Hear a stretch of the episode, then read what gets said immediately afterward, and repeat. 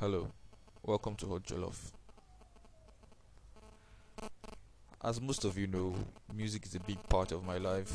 I'm either talking about music, listening to music, or if you ask two or three people close to me, you'd know music is something I cherish and love. So I thought, fuck it, why not make the first episode be about music? And growing up as it were in Lagos in the early 2000s, because I, I will not lie, I don't recall most of the things that happened in the 1990s, even if I'm from that era. But I think the 2000s is the part of my life that I am most cognizant with. So I'd say, growing up in that era and in Lagos, as it were,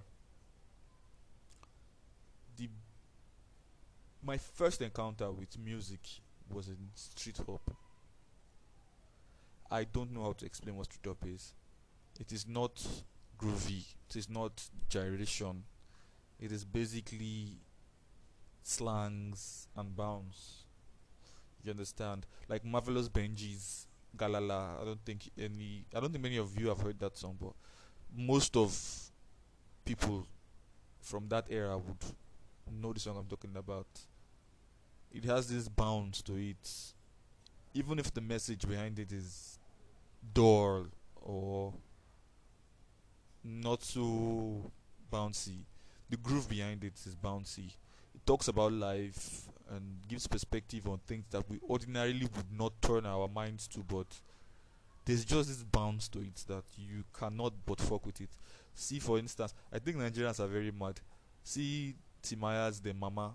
That's an example of street hop.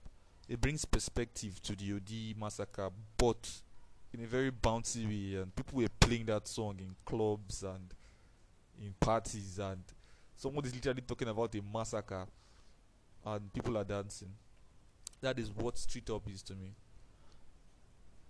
Many people might say, for instance, street hop is Raz or ghetto.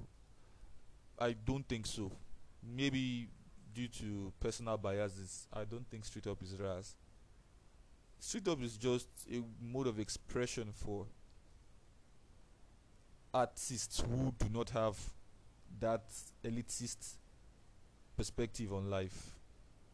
I mean, most of the people who started the street hop thing were from the Niger Delta area at that time of Nigeria's development where they saw firsthand and had first-hand experiences with the military and all that stuff. So they knew pain, but they made music out of it. What I'm trying to say basically is that Ajegunle, as it were, was a hub for street hop artists of that era. And I think Ajegunle is the bedrock, the foundation for street hop music as we know it today. Undisputedly, of course, I think Olamide is a big part of street hop. I think he's the leading street hop artist. I don't care what anybody has to say. Man has been at it for over 10 years, I think. Of course, once in a while, somebody comes and lays claim to the throne. But Olamide, for me personally, I think Olamide is the undisputed street hop artist of this era. I mean, we've had people like um, Slimcase, Mr. Real, um, Zlatan, who I I almost definitely think is a better street hop artist than Olamide, which will be a conversation for another day. Naira Marley, and most recently Bella Shmurda. I think Bella Shmurda is going to go far. Why do I say this? Bella Shmurda is everything you want in a street hop artist, and he's young. If anybody is marketing an artist, most things they mostly look out for is as much as the talent would be there, you also want to sell somebody who is physically attractive. Most people psychologically always turn to the artist if they think they are physically attractive. most artists, most labels, most management companies pay a lot of money to get their artists to look as physically attractive as possible. So this is where I think Bella has an advantage over people like say a Slimcase, a Mr. Real, who are on the older side of things. So street hop is something I think many people don't turn their mind to, but is a big part of Afro beats right now. I'm not going to say too much about what I think about what people are doing now. That is not street hop. But if you can get the right balance between street hop and given the way Nigeria is right now, the bridge between the middle class and the lower class has been blurred. So I think people from the middle class can get the slangs that people from the lower class would speak more readily than say back in 2005 when people who live in Ikoyi would not understand what somebody from Ajegunle is saying as readily as they would now. I think Olamide's Wo kind of bridged that gap. If you don't understand what I'm trying to say. But I'm not saying Olamide was the first person to start that trend towards appeasing the middle class from the ghetto point of view, from the street point of view. People are like um, Olu Maintain has been doing it for some for a long time before he even dropped Yahooze. Somebody like um, I think Wande Coal's Ijoya is street hop. Many people might think it's dancehall, but I think it's street hop because it blends that lyrical that street lyricality. That rasness about it of course i'm going back to use rasness that rasness about it it has that rasness about it. So Olam but Olamide's Wo was kind of like the benchmark to